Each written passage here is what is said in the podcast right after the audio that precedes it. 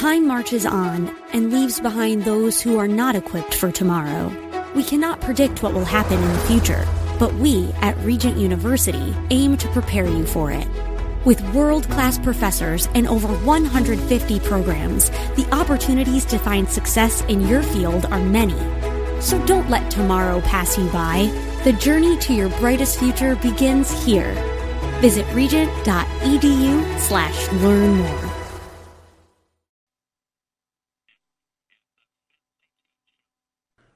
Yes, it is, and welcome back. We usually have him on Mondays, but um, other business kept him from us. Uh, I wanted to get his thoughts on a few things this week without letting the week go by, and that's why it's a delight to bring back Brandon Weichert. He is the publisher of the Weichert Report, author of Winning Space How America Remains a Superpower, working on a new book on foreign policy. Now, Brandon, thanks for joining us. Happy Thursday. Yes, happy Thursday. Thank you for uh, having me. Sorry for the switcheroo on you. Oh no, it's fine. You know, uh, we'll just not pay you for Monday's appearance. That's all. We'll just hold back. Of course. In case anyone's wondering, we we never pay guests. Yes, uh, uh, do, I'm open to it. Do say, yes, I understand that you're open. I understand you're not opposed. I, I... all right. All right, let me collect myself for a second here before we engage in too much public mutual corruption. Brandon, there was a lot that was going on this week that I wanted to check in with you, though, on. Yeah. Uh, let me start with this. It's such a weirdly and odd, it's been odd ever since it, it came out, and it has to do with, um, uh, uh, uh they made a movie about him, uh, J- Jamal uh, Khashoggi, and, yeah. and, and, and he's been heralded as a, um, as a great Arab dissident, Muslim dissident, yeah. as a journalist yeah. of uh, great yeah. credibility. What the Washington Post. Now, obviously, he met an end that uh, no one, no one is quite grisly. Yeah, grisly and grim, and no one gruesome, and no one would wish on anybody. But right. this notion that he's some kind of heroic dissident speaking truth to the powers that be isn't really the record, is it? No, no. Uh, Jamal Khashoggi was uh, the truest sense of an insider. He had been, for decades, an agent of the Saudi regime. Uh, he was very close with the old king who passed away and was replaced by um, by the now uh, Mohammed bin Salman, the young man who's now running Saudi Arabia, uh, his son. Uh, but Jamal Khashoggi was very close with the old king and sort of the old regime. And when Mohammed bin Salman rose to power, otherwise known as MBS, MBS was um, very different from his father. He was very different from what had come before. Uh, he was certainly a very brutal guy, as everyone in that part of the world who wants to survive as a leader has to be.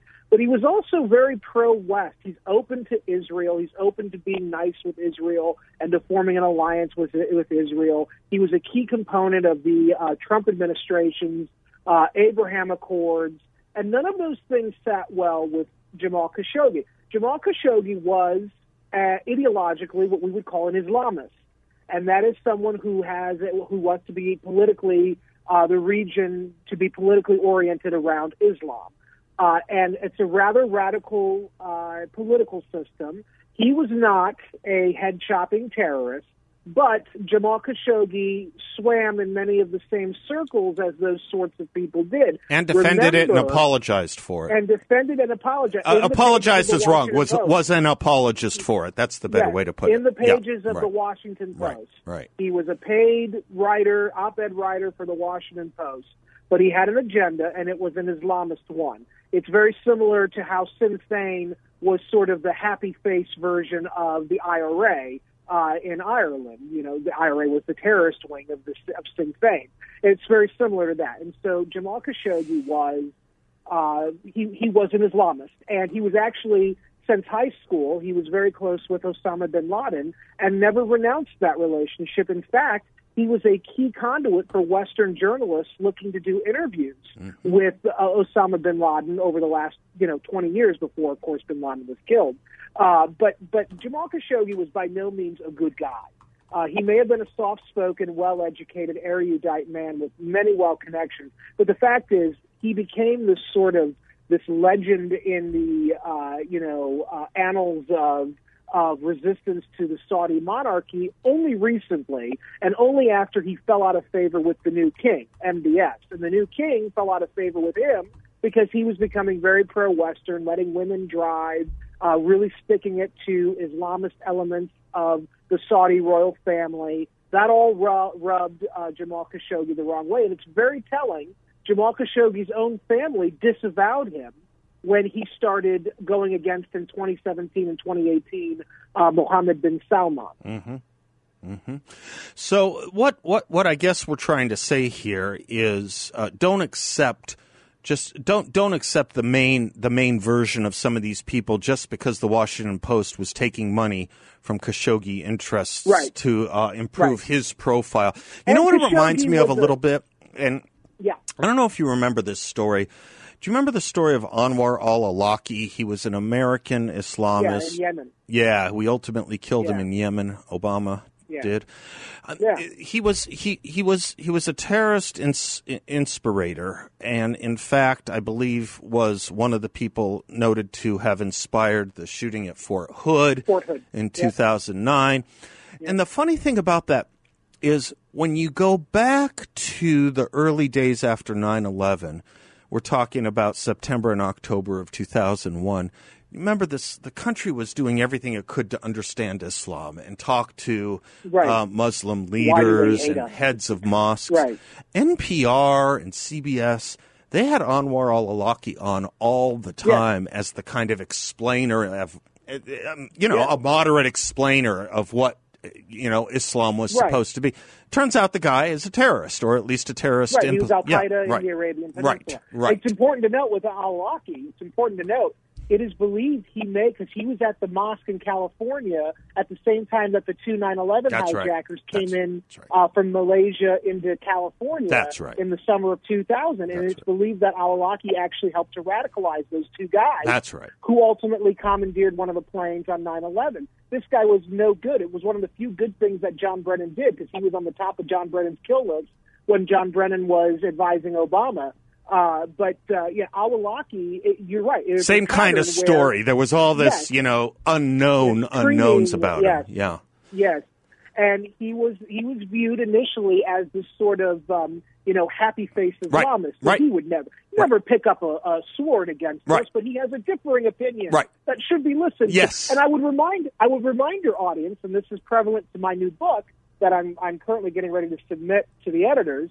Uh, in the next 24 hours. Uh, this is the same logic that Jimmy Carter engaged in when he was uh, breaking bread with uh, the Grand Ayatollah Khomeini. Right. And Khomeini played C- Carter and the Democrats like a fool. Yep. It was the same thing that Mohammed Morsi did in Egypt in 2011 with Obama, Yep. where he wooed Obama into thinking that, oh, I'm a Democrat. Forget the fact that I'm an Islamist. I believe in democracy. Yep. I want, I'm going to be elected. As if that's what matters. And by the way, George W. Bush fell into this also when he supported the Hamas takeover in Gaza Strip That's in right. 2006. That's right. Well, hey, they were elected. They were elected. They were elected, and That's so right. it's democracy. That's right. You know, it's it's it's the ignorance of Western elites, regardless of their party. It's killing us. And Trump was the first person in decades to say, if you're an Islamist, I don't care if you're a Democrat, lowercase d. I'm not going to do business That's right. with you. That's right. We tended to forget the instruction that democracy is more than one vote, one time.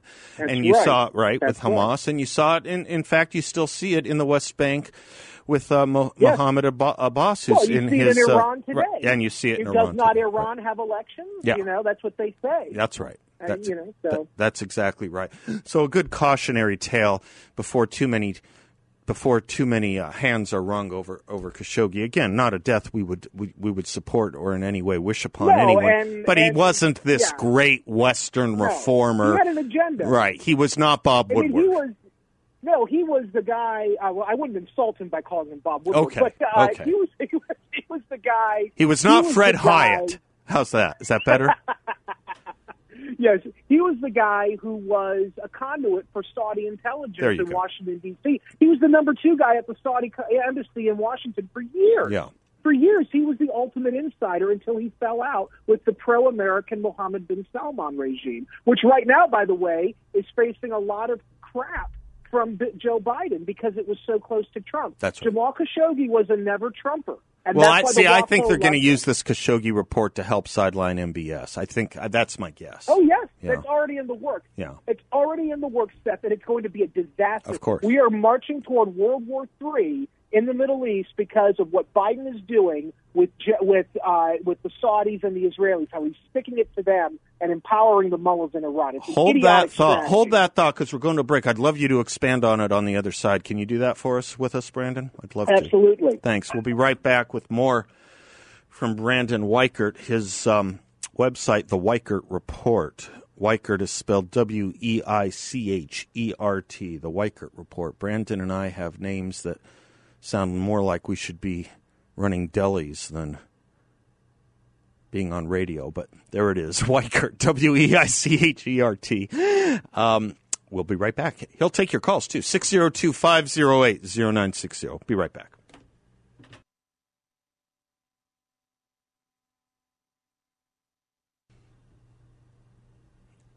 Aren't those great lyrics? Reach into heaven and pull you down a star. Welcome back to the Seth Leibsohn Show. Brandon Weichert is our guest, uh, author of a great book, uh, Winning Space How America Remains a Superpower. Has a brand new book he's just putting the final touches on on foreign policy that will be released ideally when, Brandon? Will we see it this year or top of next year? Well, my hope would be that probably in the fall of this year. Oh, great. Who knows? We'll see. Good. Yeah. Good, good, good. Uh, Yeah. And of course, he's the publisher of the Weichert Report, which you can get online, theweichertreport.com, W E I C H E R T. want to do some uh, stuff out of Asia with you, Brandon, but first I want to pick up on where we left off at the top of, at the end of the last segment about, you know, Middle East, it's really, really the unwritten story of the Trump administration was this Yeah. kind of pox Middle East that was created on his watch, if you will, or at least forged, forged, right? Yep. And as with anything, particularly with the Middle East, um, it's fragile and it's reversible. And you're worried right. that we are engaging in that kind of reversibility right now, yes? Yeah, my my concern is that we are uh, basically going in full speed in reverse, and that it will have deleterious impacts on the uh, on the on, on our national security, on our foreign policy, because we're basically handing off the region to Iran, which is feeling emboldened and feeling empowered, and uh, it's only a matter of time before something happens where either Israel feels they don't have any other choice but to go it alone and attack Iran, which will, of course, drag the Sunni Arab states and eventually the United States into a major conflict in the region at a time when America is trying to extricate itself from the region. And it will also possibly, uh, it could potentially even lead, God help us, to the destruction of Israel and to the subjugation of the Sunni Arab states uh, at a time when you have massive Islamist fervor on the rise in those Sunni Arab states. And you could have a linkage existing between the Islamists who control Iran and the Islamists that are trying to overthrow the Saudi kingdom, that are trying to overthrow all the Gulf sheikhdoms. We already know that Iran does deals no problem with Sunni Islamists in Qatar or with the Sunni Islamists of Turkey. And so it is Or not the Sunni outside of the- Islamists of Hamas. That's right. That's absolutely right. And actually, that's the whole chapter of my book is Yeah. how Hezbollah and Hamas, because of Iran, are starting to coordinate Right. against Israel. Right. And so, you know, we're we're in a very tricky spot. And the problem is that the Biden team and the people around Biden, they're dubbed the smartest people in the room, but they are so ignorant about the region. They do not understand what it takes to survive there and what it means for these regimes like the Kingdom of Saudi Arabia, like Israel, to be friends with America how dangerous that makes it for them. And so we've got to have their back more, and we don't. And it's a bad situation. And Trump was starting to change that. And now Biden's going back to the Obama and Carter way, which is just going to hand the region over to the crazies in Tehran. And it will lead to a world war. Brandon, um, excuse me, you said just at a time when America was trying to extricate itself from the Middle East, and I sometimes wonder about that very sentence. excuse me, that we um, so many people in this country just say, "Why do we have to be there? Why do we ever have to be there?" And Right. Trump Trump understood that, and thought we were at a point where we didn't have to be and drew down numbers uh-huh. and uh, exercised exercised more restraint, I would say, against Iran than probably any other president would have, given what That's Iran right. did. I think with the right. taking down of our drones, the attacks, the hostage right. taking, he really did exercise. The embassy attack. Yeah, yep. I, yep. yeah, the embassy attack. He really exercised a restraint that.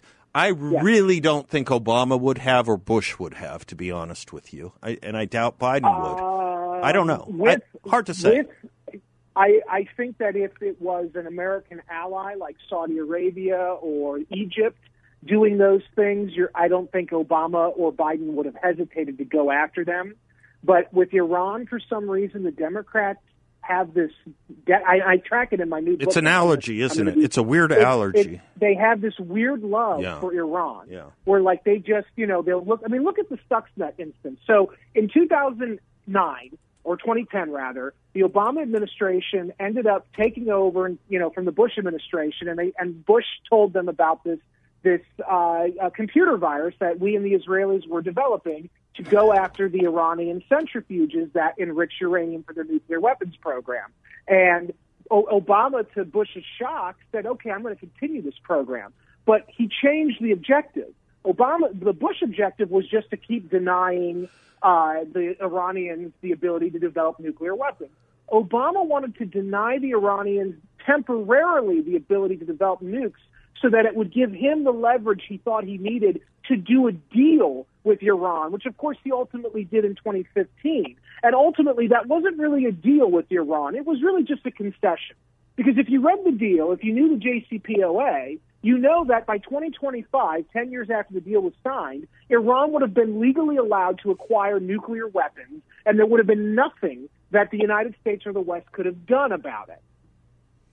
The important thing I think to remember there is as the JCPOA was advertised as putting an end to Iran's nuclear program, that itself is a lie and a, and a misstatement of fact. It was a delay. If you at want best. your doc, you can keep right. it. It was a lie. Right, right. You know, it, it was, it was just like it was a typical Obama lie. It was a concession, is what it was. Right. It was Obama gave up on the Middle East, and you see this in his interaction. And now I think you're going to see it with Biden's interaction with the wider Middle East, not just Iran, but the Sunni Muslim countries and Israel as well. You saw this with Obama deciding to support the Muslim Brotherhood in 2011 uh, in Egypt when they overthrew the longtime American client Hosni Mubarak and they replaced him with Mohamed Morsi. You saw this when Obama told uh, the new leader of, of Egypt, who's pro-American, he's a military junta, but he's pro-American, and he overthrew Morsi because Morsi was a Muslim Brotherhood member, and the military in Egypt hates the Muslim Brotherhood. But Obama was punishing for two years thereafter, until 2016, he was punishing Sisi for overthrowing Morsi.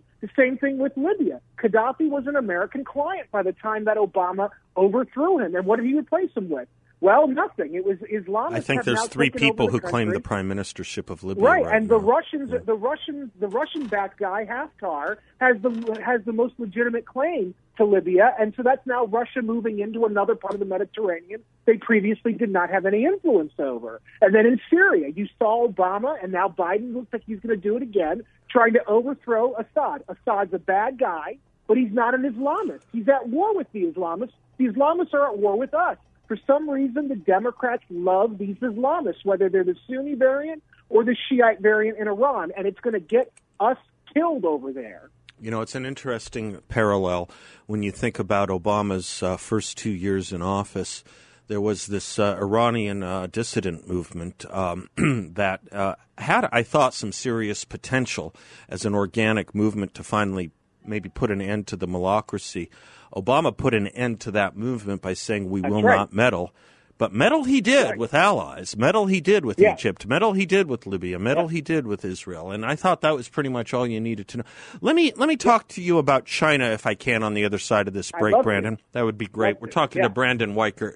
He's happy to take your questions too. 602 508 0960. We will be right back.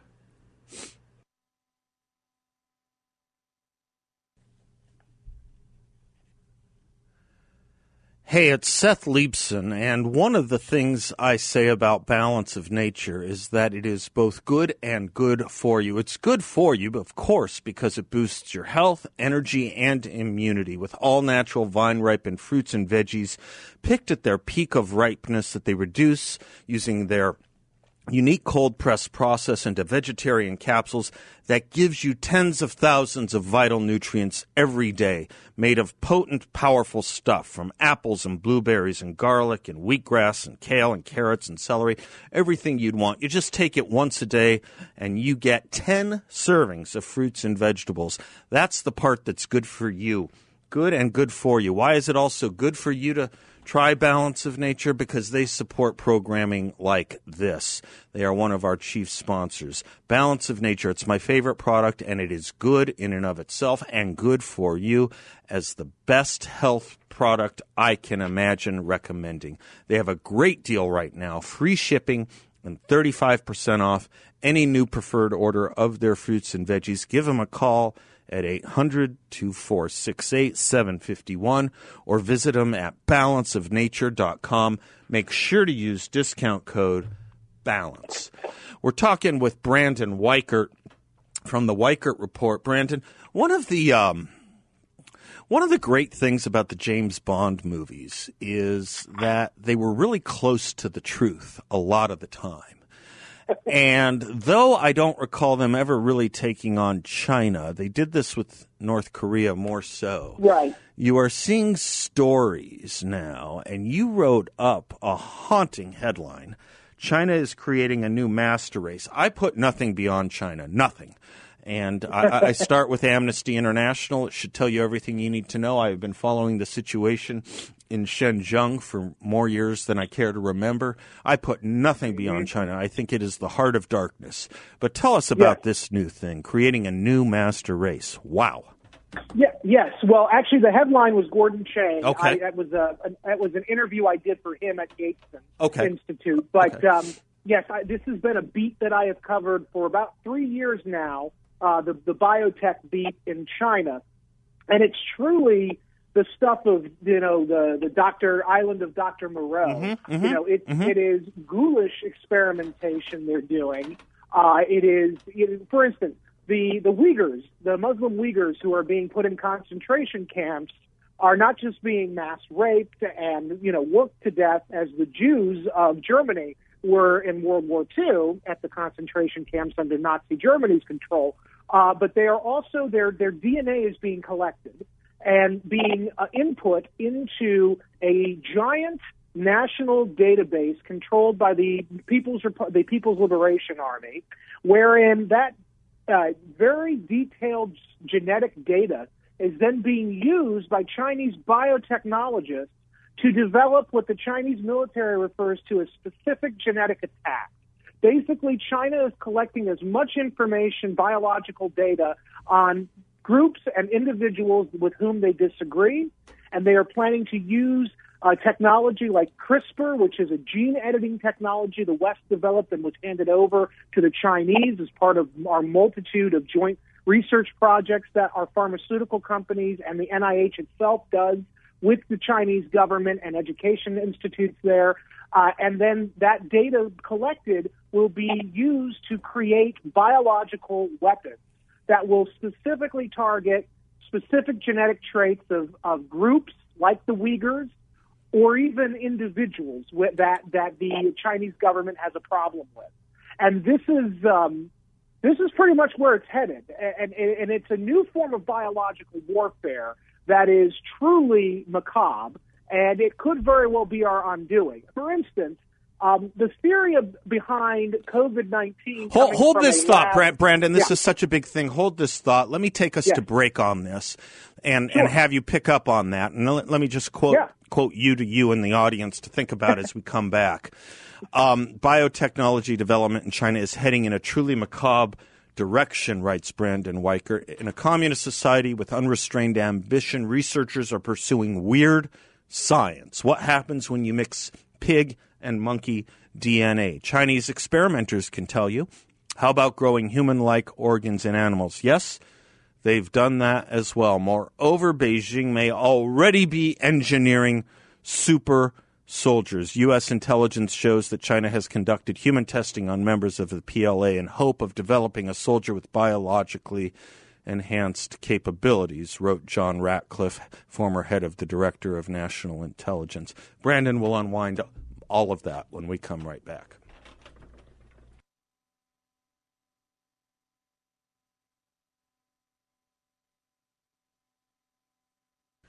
This is just haunting, totally haunting stuff. We're talking to Brandon Weichert. Uh, can I just repeat this sentence? Has nobody in China seen Planet of the Apes? Or maybe they have. yeah, right?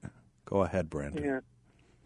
Yeah, uh, so the, the, the Chinese they take a leap without looking approach when it comes to development, whether it's uh, you know industrializing to such a point that the Beijing air is now impossible to breathe in, or with all the pollution, or if it is, uh, you know, developing these advanced biotechnology capabilities with absolutely no real understanding of the the ramifications of what happens if they they don't, you know, they don't operate in an ethical, uh, you know, parameter.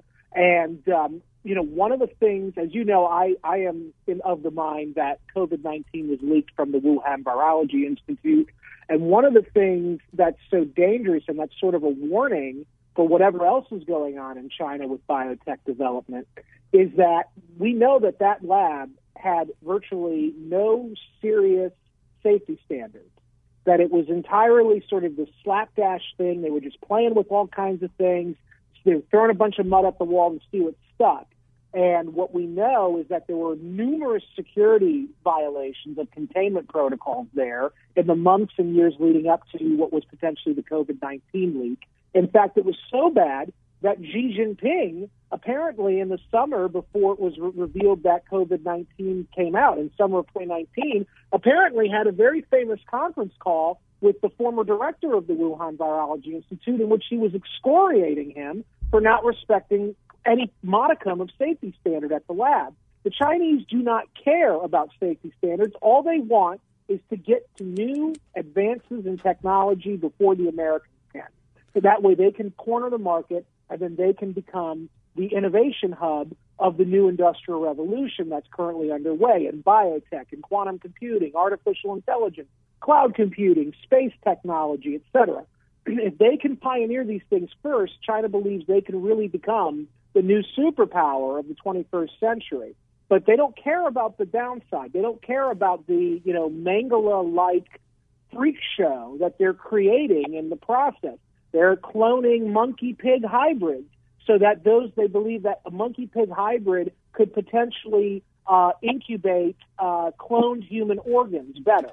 That's why they're creating these things. They are uh, they're talking about you know they've gene edited babies. Two babies were infected with HIV in utero, and they ended up uh, you know gene editing HIV out of the children. Now save those children's lives. But what happens when they start doing things like gene doping, wherein they look at a healthy subject and they say we want to perfect it, and we already know that China is uh, you know they're ideologically Marxist or Maoist, and therefore China's going to, uh, you know, they're going to try to perfect their people, not just make them healthy, but it's the healthy people they're going to try to make better. Uh, and we see this right now within a sundry of different uh, technologies, things like a brain control interface, BCI. I wrote about this at my website a few weeks ago when I was in D.C. at the beginning of this month. I spoke with a gentleman at this DoD conference who was developing a brain control interface. His company was offered $143 million to leave the United States and do research and development for the Chinese military in China. He turned it down, but as he said, you know, eventually some Western scientist doing work similar to mine is going to take the money and run. Of course. And you know, so it's very it's very scary. And I asked a, a colleague of mine who used to be on uh, the House or the Senate Majority Leader's staff. He was the chief innovation expert. He was a biotech guy, and he and I got into it uh, last October uh, and, and which we were, you know, I was going after China for doing these sort of leap without looking Wild West mentality biotech research and development.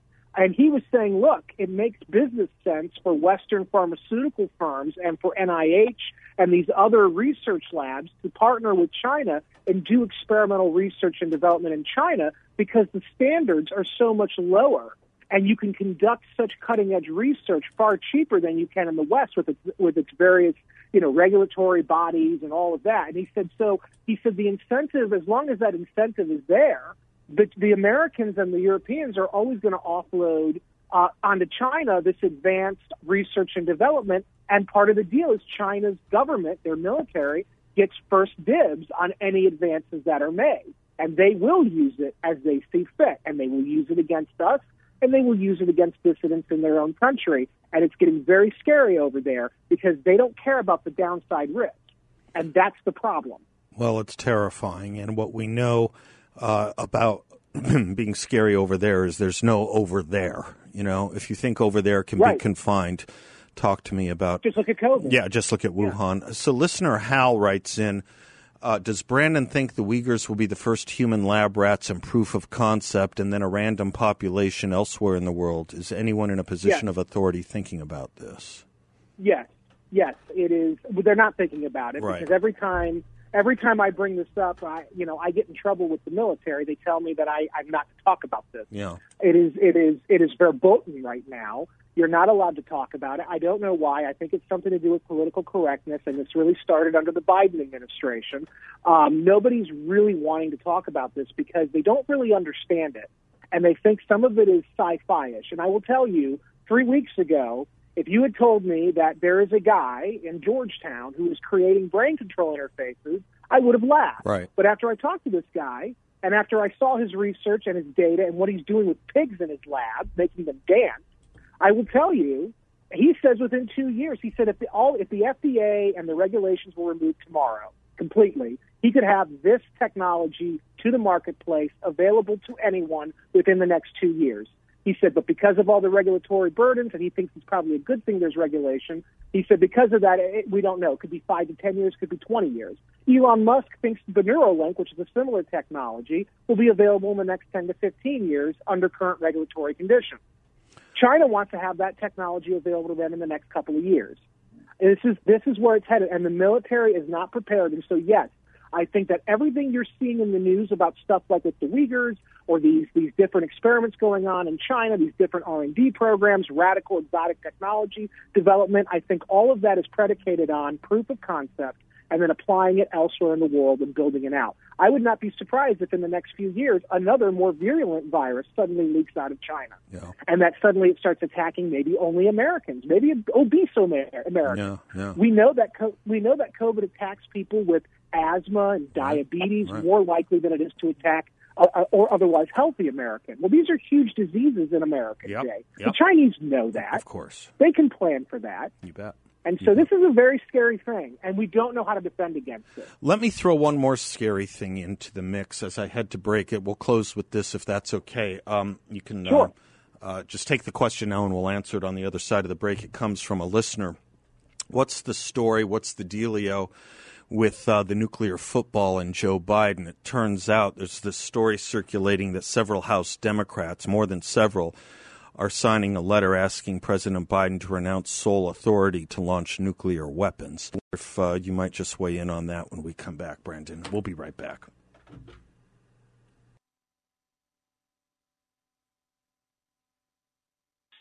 It's been a delight, just a total delight having Brandon Weichert with us this hour. You've been firing on all pins, Brandon. Let me throw one more grenade your way, so to speak. I got an email asking you what you know about this story that several dozen House Democrats have signed a letter asking President Biden to renounce his sole authority to launch nuclear weapons. We're talking about the nuclear codes that the president has the vested sole authority to to uh, to, to, launch. Yes.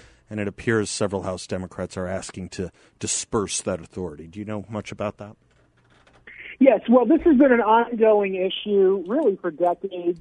But in the last couple of years, because you know Orange Man was in the White House, right. the Democrats really took it to new levels. They didn't like the idea that Trump had sole authority to launch nuclear weapon. They used to talk like this also when Reagan was in office. but they've never actually taken this kind of action. And now people are asking me, why is it happening if the Democrats are in charge? Why are they doing this to a Democrat president? Well, it's very simple. Thaddeus McCotter, my friend, as well as Victor Davis Hanson, have for months now been saying that Biden is going to be slowly removed by his own party. And they're going to first start by doing a drip, drip, drip campaign in the press about how Biden can't be trusted, how Biden's mental acuity has declined. He's too old, too sleepy. Got to get out of the way for Kamala to take over. I think this is the first of many drip, drip, drip, drip, drip stories in the media undermining Biden's mental acuity, all in an effort to basically form a situation where Biden either has to be removed from office so that Kamala can take over, or something drastic where, like the nuclear football codes, are suddenly no longer launched only by the chief executive. They have to now go through a committee, which, as you know, in a nuclear warfare scenario, it takes about five minutes for Russia or China to send nukes over to us. Assuming you, you can even get the to committee have, together, right? I mean, you know, the, right. You, right. don't have time to wait no, for a committee, regardless no. of which party's right, in office. Right. So, so this is all, though, I think, predicated on slowly undermining Biden, so that he's a whisper campaign, so that he's forced to leave office, and the younger, more vibrant, more preferable uh, Kamala Harris can take over, at least in the Democrats' mind, can take over and, and run the, the ship of state. Brandon Weichert, you have just been a wealth of information today. This was just a great tour. I appreciate you coming in today, and uh, we will talk you. to you next week. But again, folks, see you Monday. Yeah, you bet. the uh, The book is "Winning Space: How America Remains a Superpower." Working on a title for the new book he just completed that hopefully will be out yep. this fall and you can follow him on his webs well on Twitter or on his website, the Weichert Report, the WeichertReport.com. Brandon, thank you for everything. Thank you, Seth. Talk to you later. You betcha. God bless you. We'll talk to you soon.